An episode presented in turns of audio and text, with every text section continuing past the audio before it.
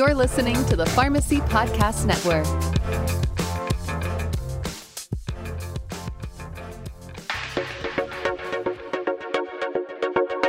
Hello, and welcome to Game Changers Clinical Conversations. I am your host, Jeff Wall, professor of pharmacy practice at Drake University. Welcome. Uh, hope wherever you are, uh, it's uh, not as cold as it is here in Iowa. We're in the middle of the polar vortex, so of course we're uh, you know absolute zero outside. It seems like so, uh, but hopefully wherever you are, it's a little bit warmer, and hopefully you're staying uh, warm and safe. So thank you for for joining us for, for this week's Game Changers. As always, please, if you're a new listener, head on over to to where you get your podcast, give that like, subscribe, please, and sure be sure and tell your friends and family about Game Changers. We are actually growing pretty good here, and I'm very pleased by that. And uh, a lot of different healthcare professionals listening. So um, welcome to all of you. Also, as always, want to give a shout out to our producer, CE Impact. Um, so if you're a pharmacist right now, and hopefully in the future, other healthcare professionals, if you're a pharmacist, head on over to the to ceimpact.com. They have numerous terrific uh, um, um uh, continuing education programs, including if you, a, a, a, relatively inexpensive way to sign up for getting CE for list, listening to me, me yammer for 20 minutes every week. You do that, you get yourself a half an hour of CE. I don't think you can come up with anything easier to get. So uh, head on over and check that out or check out some of the uh, other great programs that we got going on. So today we are going to be talking about, uh, again, trying in our, in our, in our never ending attempt to not talk about COVID, we're going to talk about cannabis hyperemesis syndrome. And, and the reason I, I uh, thought about this, I was telling uh, my, my, my partner Jake that that the reason I was kind of uh, uh, thinking about this is we actually had a patient admitted to this uh, admitted with cannabis hyperemesis syndrome uh, to my medicine service last week, and I just hadn't seen that in a while. Um, and and it struck me that um, as we see more and more states uh, legalizing either recreational or medicinal marijuana um, or CBD or anything along those lines, my guess is we're probably going to see an increase in this. And it's it's not a life threatening syndrome or anything like that, but it it it, it definitely can take a toll on on quality of life, and it can be expensive because these people um, definitely can be admitted to the hospital because they're dehydrated because they can't keep anything down. So, um, hence the reason this patient was admitted to my service. So, uh, yeah, so I thought that this would be not a bad a bad time to talk about cannabis hyperemesis syndrome. Um, for those of you who aren't aware, you know, so there's a number of of, of, of you know so-called hyperemesis syndromes like uh, the cyclic vomiting syndrome, and for pregnant women, hyperemesis gravidarum that basically is just you know terrible and and and cyclical nausea and vomiting and that gets uh, common to the point where anticipatory nausea becomes really common as well. And that in and of itself is enough to make people uh, give, this sensation of nausea and having people vomit. And so um, it, it uh, cannabis hyperemesis syndrome is one of these, you know, functional syndromes that, that leads to this kind of cyclic level of severe uh, nausea and vomiting uh, that, as I said, can really interfere with, with somebody's quality of life. And again, bad enough that, that they can get dehydrated enough that we will see people in the hospital. And the first time I saw this, is it was it's probably been now 10 or 12 years since the first time I saw a case of this. And and it it when I heard I'd never heard of it. And and, and I was like, well, hold it, isn't doesn't cannabis act as an antiemetic? How can it make people throw up as it act as an antiemetic? And and doing some research, of course, the answer to that question is is complex because cannabis is complex. You know, the the uh, the cannabinoid system is is throughout your body. There it does multiple multiple things throughout the body and and particularly in the GI system where it, it can increase secretions, it can increase uh, uh, motility, and so it makes people it, it, it can sometimes cause diarrhea or, or help can kind of move through the GI tract. And of course, if anyone's ever watched a Cheech and Chong movie, we know that it, that it gives you the munchies and causes appetite stimulation, right? So so you know we've always known that that that the the kind of cannabinoid system, even before we knew what what that was, had multiple complex effects in, in the GI tract. And um, the, the the problem, of course, in in studying anything along those lines has always been multiple fold. One, uh, you know, cannabis is not a, a pure uh, agent when, especially when when smoked um, or or or you know just given cannabis sativa, it's not a pure agent, and there's multiple types of of, of different types of, of chemical agents in there, and the potency is different from batch to batch and stuff like that. So that's always made it you know challenging to do any sort of studies with this, and not only for this, but for for the therapeutic reasons we're looking at at using things like CBD oil. Um, so that's one reason. And of course, the other has always been uh, the fact that it's a Schedule One agent, and and so it's always been uh, for investigators very very challenging to, to to to get through the paperwork needed to try and do studies along these lines. So, like so many things with with cannabis and CBD and stuff like that, we just don't have a lot of information about about about the the side effects or long term issues associated with it. But you know, even when I had first come out of school, uh, uh, uh, dronabinol had come out as as as kind of a, a cannabinoid uh, a receptor agonist that was that played an important role in nausea and vomiting, and, and, I remember was was FDA approved for nausea and vomiting in chemotherapy patients and in uh, uh, end stage HIV patients. And so again, it definitely has an it has an antiemetic activity the uh, kind of cannabinoid system actually is an important neuromodulator, um, and and it particularly seems to be effective when people have nausea and vomiting that has that is, occurs during a stress response. So after they've gotten chemotherapy, so that makes sense. Uh, migraine-induced uh, nausea, and those of you who get bad migraines know that that nausea and vomiting can definitely be a part of that, as well as motion sickness. And the, the reason why is those three, you know, any, uh, types or any sort of stress phenomenon associated nausea and vomiting is, is particularly been dominated by brainstem nuclei and the vagus nerve. And we know that the endocannabinoid system provides negative feedback on that. And so it decreases uh, the effects of the stress that that increase uh, stimulation of the vagus nerve and um, um, uh, uh that blocks that because the increased activity of the vagus nerve produces that feeling of nausea and then and then emesis that occurs. And so we know that that at, at low doses, um, uh, you know, the endocannabinoid system can block that. However, in higher doses, the doses that tend to cause intoxication, that can sometimes result in paradoxical pro-emetic characteristics. And uh, the reason it's cyclical is because, as we all probably know, THC in particular is stored in fat cells in the body. And so what happens is, is, is, is anything that causes sympathetic nervous system stimulation. So again, that stress response like migraine or, or, or anything along those lines is going to increase lipolysis to meet body demands of of the stress, right? So, I mean, fight or flight, and the body releases more um, um, uh, energy via glucose, and that's going to release energy via the uh, the adipite uh, uh, uh, adipose cells, and of course, in those adipose cells is THC. So, when that happens, um, that releases THC that's being stored in the fat into uh, it's in the body and can lead to emesis, and that probably explains the the pro proemetic and cyclic activity associated with it. So, um, um, basically, at lower doses uh, the, the endocannabinoids can act as as as an as an anti-nausea agent, but at a higher doses that overwhelms this this blockade of, of the vagus nerve that leads to emesis and can and and can can can lead to to, to actually a paradoxical increase in emesis and in a cyclic range. So when when stress occurs, the release of THC from the from the fat cells that actually leads to to to the feeling of nausea and vomiting. So that's kind of the the background. And again, you know, like so many things having to do with the kind of cannabinoid system. We just don't understand it very well, um, and and and we need de- desperately more more good research on this. And I'm I'm hopeful that as the years go by, we're going to get more you know more research on on exactly you know what do these chemicals do in the body and and what can you know how can we you know appropriately use them to treat different pharmacologic uh, or therapeutic uh, targets without having the the side effects associated with it and things along those lines so um, how do you know somebody has cannabinoid hyperemesis syndrome? Well, the you know so there are many things I said that can cause the kind of cyclic vomiting that they get into this you know this this wave of vomiting and then normal, then wave of vomiting, then normal. And so how we have traditionally diagnosed, or how I've seen cannabinoid hyperemesis syndrome diagnosed, is is there's actually a pathonomic syndrome, which is that that they uh, uh, have bad nausea that is released uh, relieved by hot bathing behavior. So a super hot shower or a super hot bath will actually help relieve the symptoms. And so as soon as we hear that on rounds, that's just kind of the the you know it's kind of that pathonomic ding that occurs that you go, oh, okay, well you've got this, you know, um, because it, it now it, that's that's always kind of been the classic symptom associated with canna- uh, uh, cannabis hyperemesis syndrome.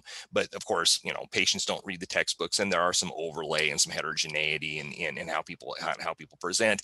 But on the whole, when when you hear that, yeah yeah, you know, I've, I've, I've, I've got, you know, I, I have these bouts where every two or three days I just get terrible nausea and vomiting. I can't keep anything down, and I'm, I'm basically, you know, right by the pot for, for, for hours at a time, and, and, um, I if I get into a hot shower, that really helps with the symptoms. You really should be thinking about about cannabis hyper, hyperemesis uh, syndrome in, in those patients. So the, the the syndrome itself has three uh, phases. There's a prodromal phase, the hyperemetic phase, and recovery.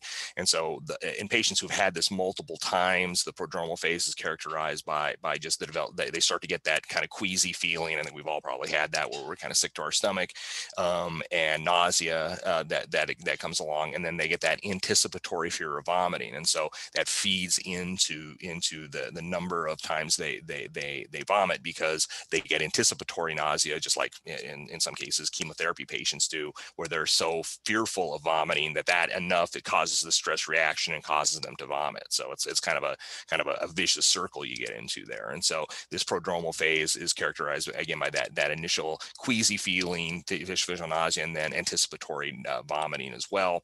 Then of course you enter the hyperemetic phase, which is very intense, and I've had patients tell me that again they they they can barely move away from the bathroom because they're they're continually throwing up, they're dry heaving, uh, the whole nine yards it doesn't take much for these patients. Uh, they can't keep anything down. They can get dehydrated super duper easy. And they're going to end up in the emergency room or they're going to end up in, in the hospital and then after the symptoms improve there's a large uh, slow recovery phase that that that just uh, eventually are able to get back to their normal eating behaviors until the next you know uh, cycle occurs and they develop it. And of course you know the other thing we always do in these patients is check a, a urine drug screen if they're not uh, forthcoming about their their cannabis use. But many of these patients especially even 2021 are, are fairly forthcoming with the fact that they're that they're users of cannabis. And in, in my experience and, and I think the, the literature supports these are usually heavy users. Or these are not this is not the person who you you know smokes a joint once you know every couple weeks on the weekend or something like that these are usually heavy habitual users of, of, of cannabis or usually daily uh, partakers um, who, who get into trouble and it's and again it's probably because that you need that level of of, of, of THC to, to cause the proemetic uh, uh, uh, symptoms as well as the buildup in the uh, um, uh, fat cells that leads to this cyclical um, pathway, basically. So, um, with everything having to do with with um, GI stuff, especially functional GI stuff. Uh, the Rome 4 criteria is always really the, the criteria you want to go take a look at. And, and the Rome 4 criteria is basically, not really surprising given the name, a European conglomerate of, of experts in gastroenterology who, who basically look over the literature and every so often come up with a, a detailed document about the diagnosis and treatment of a variety of functional GI stuff. A couple weeks ago, we talked about irritable bowel syndrome. That's, uh, that, that's some something else that the, the Rome group t- takes a, takes a look at as well. But the Rome 4 criteria actually has, they have diagnostic criteria for um, uh, cannabis hyperemesis syndrome, and they include that, that the patient has to have symptoms for at least three months. Um, um, that, that again, they have kind of that stere- stereotypical uh, episode where they have, you know, the cyclic nausea and that, and that hot uh, uh, uh showers or hot bathing behavior seems to, seems to relieve it. They need to have at least three episodes in the last year and two episodes in the last six months because that that you know gives you that cycling thing. Um, there is it, between episodes they're completely normal. So so again they're, they're trying to establish the, the cyclical nature of it that that yeah, they can have these episodes, but between the episodes they don't feel nauseated. They don't have nausea from another cause, and that uh, if they stop taking cannabis of their own volition or or we encourage them to do so, that the, that the symptoms go away. So those are the required criteria for diagnosis. Uh, I'll be honest in in in the times I've seen uh, patients admitted to to uh, our service with this. We really haven't gone through that. We've just tried to establish really that they're heavy cannabis users, that the hot bathing behavior seems to relieve their symptoms, and that it is basically cyclical in nature over the last three to six months. Um, and and and so that you know that's that's what we do. But there is actually official diagnostic criteria from the from the Rome Four guidelines. So since most of us are pharmacists and we're listening, you know, you're like, okay, that's terrific. But once I've determined that that's it, how do we treat these patients? And you would think antiemetics would be the way to go. And, and traditionally, that's certainly what we're going to throw at these patients. We're going to throw, you know, ondansetron and prochlorperazine and, and, you know, all the other, you know, antiemetics that we tend to use in acute nausea and vomiting things in the, in the hospital. It's been my experience, and I think there's more, and there's literature to back this up, that, that for some reason, traditional uh, antiemetic agents such as the serotonin drugs and, and, the, and the dopamine drugs don't seem to be quite as effective. And that's been my experience too, that, that, you know, uh, we will we'll put these people on round the clock uh, ondansetron. We'll put them, you know, we'll add on prochlorperazine, and they're still having pretty bad nausea and vomiting through that. And so, um, if those don't work, what else can we try? Well, as you might imagine, there's very very little randomized control trial data on this. One because it's going to be very difficult to to recruit patients, right? I mean, this isn't a very common thing, and and our patients going to be, you know, again forthcoming with the fact that they're heavy cannabis users. So it's going to be very very difficult to do randomized control trials. So most of the data on this is is is is you know open label stuff, you know, you know either retrospective trials or you know uh, case series, things along those lines. Um, in that area of, of, literature, there's been there's been two or three things that have tried. Benzodiazepines have actually been used uh, uh, and and had at least some success. And where you know uh, we've used low dose Ativan or lorazepam a few times in, in these patients. One wonders if that benzodiazepines kind of play the exact same role here that they do with with chemotherapy induced nausea and vomiting in that they they prevent anticipatory nausea and so they prevent the development of, of that fear of, of vomiting and leading to the stress response leading to, to, to, to nausea and vomiting uh, other things that have been tried include tricyclic antidepressants and that's been used more as as a prophylactic agent so people who don't want to or or, or can or, or whatever won't stop the, the heavy cannabis use um, uh, there, there's been uh, uh some small evidence suggesting that might work work. It's kind of pro con how effective it is. Again, the most effective thing to do would be to actually stop uh, uh, uh ingesting cannabis. But uh, there, has been a, a, few people uh, or a few reports where TCAs may have a role there. Um, there, there has been some. Um, enthusiasm for capsaicin in this in this in this uh, venue and that kind of stands to reason right so you know uh, capsaicin uh, would would trigger some of the same um, um, substance P depletion and, and other uh, chemical responses that having a hot shower would, right? And so um, um, we've tried that a couple of times and our responses have been kind of variable, but I know other people, uh, uh, people I know who have tried this and had really good results with it. So that someone comes in and they're admitted, they, you know, the ondansetron isn't working, they'll actually apply capsaicin cream to them and, and it'll actually, you know, it burns obviously, but, but it actually will, will work pretty good to, to, to treat the, to treat the, the, the nausea symptoms and help relieve the nausea and vomiting. So I think again, it it, it this unlike unlike using capsaicin for pain, it, this is not something that takes weeks and weeks to to to, to occur. Um, the the, uh, the, uh, the, when we've seen it work, it works within a, within a day or so or day or two of of of of, of using it. Um, others have again have, have have advocated for capsaicin for this purpose. So people have tried steroids. We do use corticosteroids, and, and I, I'm always I'm always teaching my students that corticosteroids actually are pretty effective antiemetic agents. Um, you know, we if you talk to any uh, oncology pharmacist or any uh, OR pharmacist, they'll tell you they use uh, um, they use dexamethasone all the time for nausea. And so um, I'm we've not done that in in in in, my hospital, but but um, I you know there have been a few reports of that. This may be a case where where the where the the very powerful dopamine drugs like like droperidol may have a role. Uh, droperidol, of course, is is is a butyrophenone known um, antiemetic that if you talk to any veteran uh, surgeon or, or, veteran physician who who uh, you know started practicing in the 1980s or early 1990s, they will tell you it was the greatest drug in the world because the, it worked so well for nausea and vomiting. That was my experience too in, in in the 1990s when we did use a lot of it. Was was that it seemed to work quite well for for for for all types of nausea and vomiting. It unfortunately got a black box warning from the FDA because of QT prolongation, and many hospitals uh, have removed it from their formulary. Um, there's been kind of a, a relook at that, and and and some have argued, and I think convincingly, that droperidol probably isn't worse for QT prolongation than any of the, than a lot of the other agents we routinely use that don't have a black box warning or or or things along those lines. So there's been, I think, I think a bit of an effort in the last little while to try and get droperidol back on hospital formularies. We do have it back on our formulary as well, and we do use it appropriately. I think it's reasonable, of course, to to to, to be aware of other drugs that prolong the QT interval in these patients and and um, uh, uh, you know either monitor their EKG or or or you know you know do take take some other further steps to try and, and minimize the risk of, of torsades in those patients. Uh, we've not seen that here, but again, it, it, there is that warning. I think I think we do have to be cognizant of it, but I don't think I think the evidence at this point suggests we don't need to be, be afraid of droperidol at uh, compared to, to some other drugs. If you're in a place where they don't have droperidol, remember that Haldol is essentially or haloperidol is essentially a cousin of droperidol,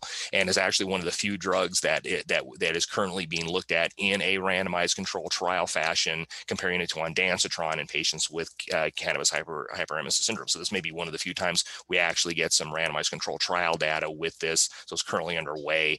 Again, my personal anecdotal experience is that is that how how works quite well at low doses for a lot of different types of nausea and vomiting. I think that's worth trying. So you know, I would certainly say that that that that you know in the acute phase, you know, someone's in the hospital or in the emergency department. I think it's reasonable to consider you know again as long as their QT isn't super duper long, reasonable to consider on ondansetron. If that doesn't work, then I think quickly going to capsaicin and or uh, um, uh, Haldol certainly makes sense.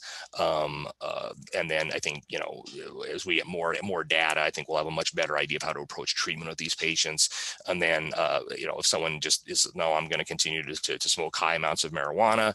You know, uh, you know, could you consider prophylactic TCA? again, at low doses that are probably using is probably unlikely to harm patients. But I think I think much more importantly is, is is we need we need to tell these patients, look, you know, you're obviously having a bad response to this. You know, it, maybe it maybe it, it, it's a better idea to, to mitigate your use, maybe back off on use since it does seem to be heavy users of cannabis that, that, that tend to have this. Maybe backing off on the use is really all that that's required. So so kind of an interesting um, uh, uh, subject, and again, nothing that again is, is life threatening in people or anything like that but something that I've seen recently, and I suspect as as we see more use of, of cannabis recreationally and medicinally, we're probably going to see more of this this happen. So we'll be back in a minute to wrap up, but first a a, uh, a note from CE Impact. Game Changers discusses clinical guidelines and pharmacotherapy trends that significantly impact practice. Game Changers is produced and accredited by CE Impact and hosted by Dr. Jeff Wall. New episodes are released each week and available for pharmacy continuing education credit to CE Impact subscribers. CE Impact subscription service brings you the CE you need on the topics that matter the most. Check out the link to sign up in the show notes. Use code PODCAST for a Pharmacy Podcast Network discount. So cannabis hyperemesis syndrome, again, not incredibly common, but something you might see. If I think this is just one of a million things that has to do with with with uh, cannabinoid use and CBD use that we need to have answers for, and pharmacists in particular, I think, are going to be in, in a prime area to answer some of these questions and and and and really provide some some good information for patients and for providers. Uh, to that end, I know that CE Impact is is uh, working uh, to develop a basically a, a CBD academy or you know to basically an in-depth intense way to learn about this learn what the, the issues are, learn what the studies suggest, and, and really, I think you know if you're going to be if you're going to be working with these patients, I know more and more pharmacists are working in dispensaries. You know that that I think would be a, a real reasonable thing to take a look at once it is out and and, and deployed, and take a look at at its use to, to really increase your knowledge of this. So you know, so that does it for this week of uh, of Game Changers. Next week, now who knows? We'll probably do something COVID because that's the way things go. Again, thanks for listening. Head on over and and and, and like uh, our our podcast. Please subscribe and let everybody know about it. We will catch you next week. But remember, until then, uh, um, time's flying. I don't know where it's going, but the most important day is today. We'll see you next week.